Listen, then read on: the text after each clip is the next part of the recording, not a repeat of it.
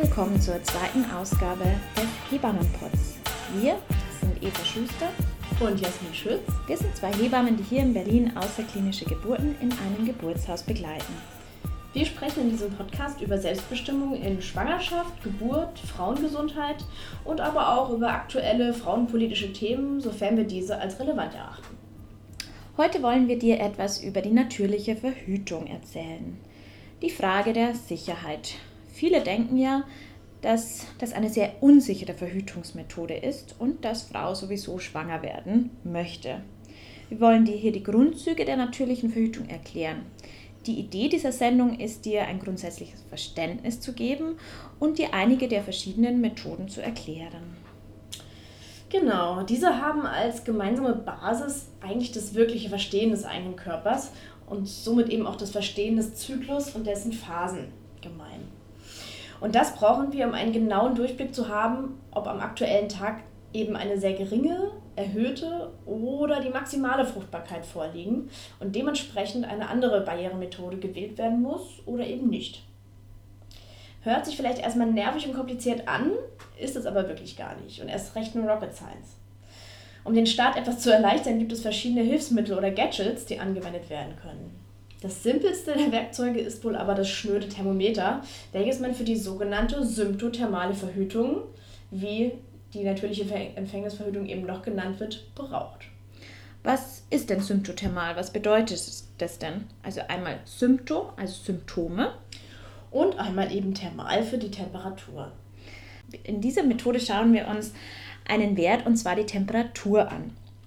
Die Temperatur in unserem Körper ändert sich über den Tag, zum Beispiel wenn wir aktiv sind, was gegessen haben und so weiter. Deswegen soll die Temperatur immer nach dem Aufwachen zur gleichen Zeit gemessen werden. Du sollst noch nicht aufgestanden sein, nicht auf Toilette gegangen oder auch kein Glas Wasser getrunken haben. Außerdem sollst du mindestens sechs Stunden geschlafen haben. Dazu gibt es unterschiedliche Angaben. Manche Verfahren, denen reicht es mit vier Stunden. Wenn du nicht krank bist oder du dich nicht verkartet fühlst, kannst du deine Temperatur messen und diese in eine Kurve eintragen. Wir empfehlen eher so das innere Messen, also entweder rektal oder wem das irgendwie zu unästhetisch ist, das vaginale Messen. Das Messen unter der Zunge oder unter den Achseln empfehlen wir explizit nicht, denn um dabei einen optimalen Wert zu erhalten, müsste man schon mindestens für drei Minuten messen. Alles andere erzeugt in der Kurve eher fehlerhafte Spitzen und sorgt nicht für eine schicke Kurve, die man gut interpretieren kann. Es lohnt sich durchaus, ein Thermometer mit einer genauen Digitalangabe zu benutzen, also eins, das auf zwei Nachkommastellen genau anzeigt. Dies ermöglicht eben auch das Erkennen von einem nur geringfügigen Anstieg.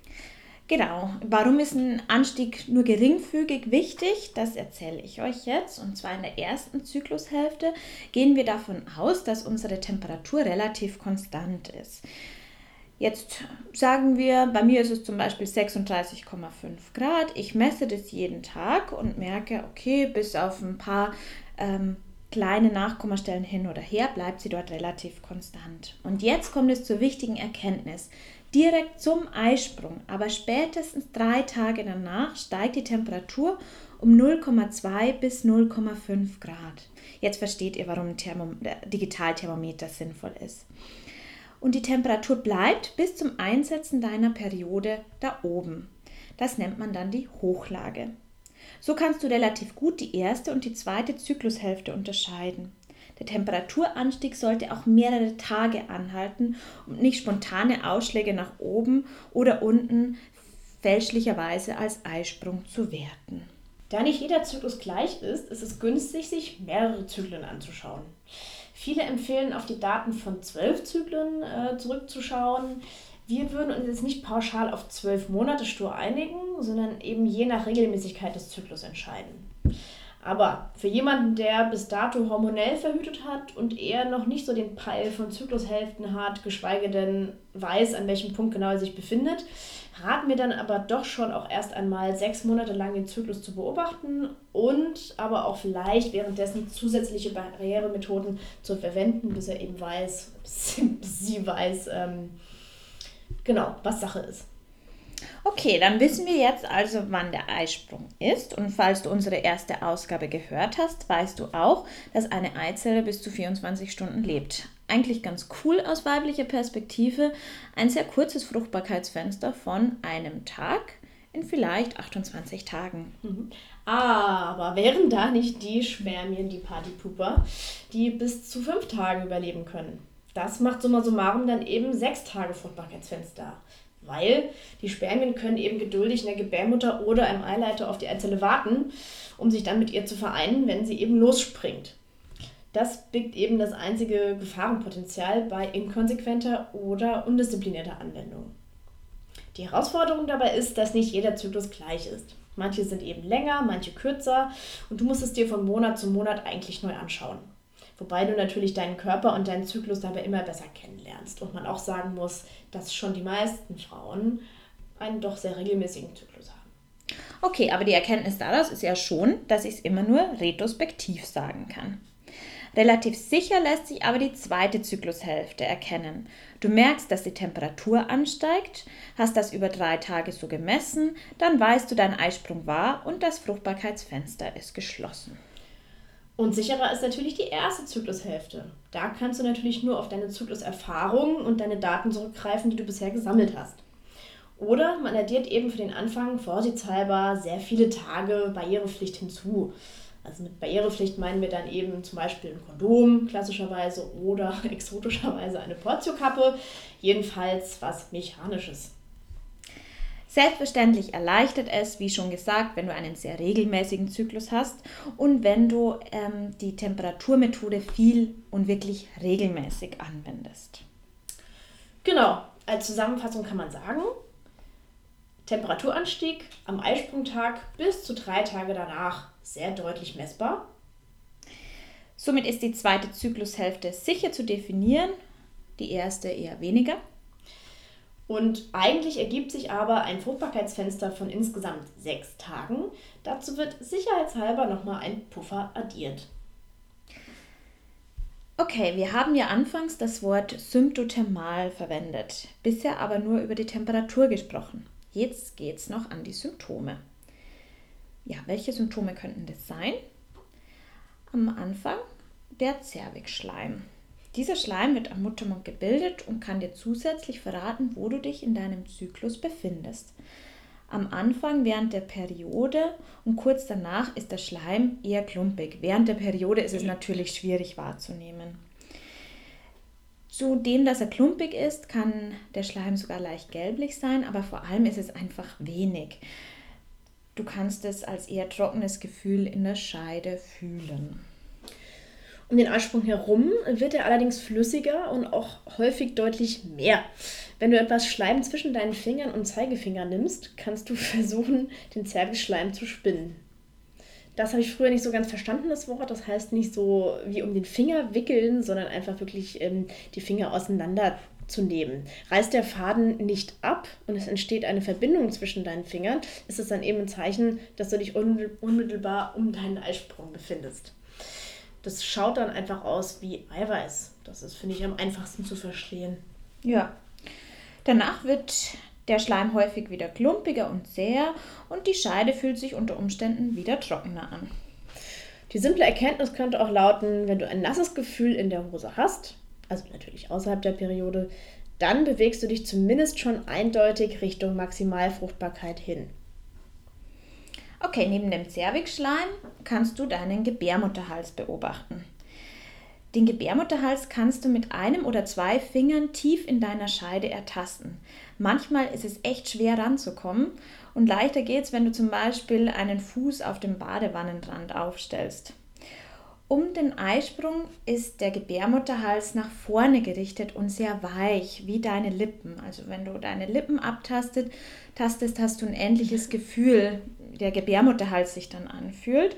Und wenn die unfruchtbare Phase kommt, dann richtet sich der Gebärmutterhals wieder nach hinten und wird härter.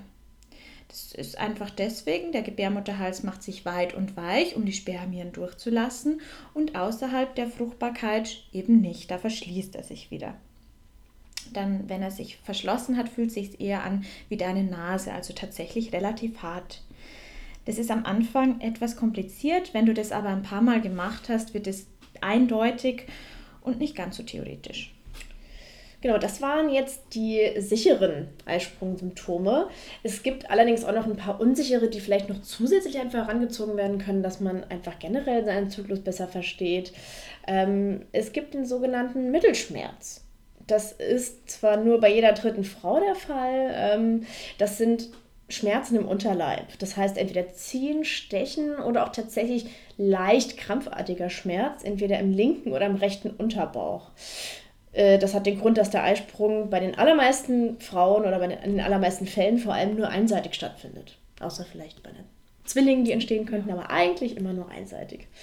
Ähm, tatsächlich fühlt es sich bei mir, ähm, also ich kann das auch spüren, ähm, bei mir fühlt es sich ein bisschen so an, als würde ein Pups quer hängen. Ich denke mir so, oh Mann, ey, ist das jetzt schon länger? Ah, okay, ah, ist irgendwie auf der linken oder auf der rechten Seite. Und ähm, genau, also ich merke das, also nicht in jedem Zyklus, nicht in jedem Monat, aber doch schon recht häufig und kann es dann auch direkt zuordnen. Genau, Vermutung dahinter ist, dass es ähm, durch eine Bauchfellreizung entsteht. Also die These dazu. Das ist ja eigentlich ganz cool, wenn man diesen Mittelschmerz hat, weil das ist ja ein relativ eindeutiges Zeichen, wenn man das ein paar Mal gehabt hat ja. und mit der Temperatur dann merkt, hey, das passt einfach zusammen. Ich äh, gehöre leider nicht äh, zu diesen glücklichen Menschen und ich habe diesen Mittelschmerz nicht. Und äh, da hat man natürlich ein Zeichen weniger, das einfach dann mit dem Kennenlernen des Körpers doch relativ ja. eindeutig ist. Ja, auf jeden Fall, vor allem, weil man dann noch den Cervix-Schleim dazu nimmt, dann ist es halt wirklich so, okay, das merkt jetzt auch eine Blinde mit Glückstock, dass, ähm, ja, und das kann man dann wirklich auch sehr genau eingrenzen. Also, ja. es ist wirklich sehr sagen, okay, wenn dieser Mittelschmerz vorbei ist und der Cervix-Schleim auch irgendwie einen Tag oder zwei Tage vorher war, dann ist eigentlich wirklich safe. Und ja. die Temperatur steigt auch noch an. Dann, wie gesagt, dann macht das das einfach zu einer sehr sicheren Methode. Genau, wobei dieser Mittelschmerz, äh, das hat die Jasmin ja gesagt, den hat einfach nur jede dritte Frau. Und der gehört deswegen zu den unsicheren Symptomen, genauso wie die Körpersprache.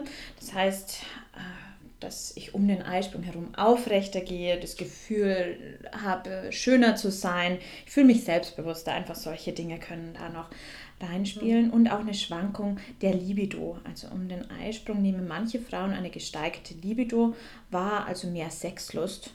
In der zweiten Zyklushälfte kann sich das wieder vermindern. Ja, die symptothermale Methode ist bei korrekter Anwendung und wenn es wirklich nur in den unfruchtbaren Tagen zum ungeschützten Sex kommt, total sicher. Es erfordert eine konsequente Anwendung und einen recht regelmäßigen und vielleicht auch nicht ganz ungesunden Lebensstil. Aber äh, wenn das alles eben erfüllt ist, dann liegt der Pearl-Index schon bei 0,3 bis eben im inkonsequentesten Fall bei 3. Pearl, genau. Was ist ein Pearl-Index? Genau, Pearl-Index ähm, bezeichnet ja oder zeigt mir ja an, ähm, wie sicher ein Verhütungsmittel ist. Ne? Das gibt es für alle äh, erdenklichen Verhütungsmittel, die es eben überhaupt gibt und ähm, kennzeichnet eben, wie viele Frauen pro 1000 werden innerhalb eines Jahres bei der Anwendung des, äh, der Verhütungsmethode schwanger. Und ähm, genau, nur mal zum, zum Vergleich, also bei der Pille haben wir ähm, einen Pearl-Index von 0,1 bis 0,9. Ähm, genau, was auch da so ein bisschen mit, mit einfängt, dass eben auch ähm, Anwendungsfehler dabei sind.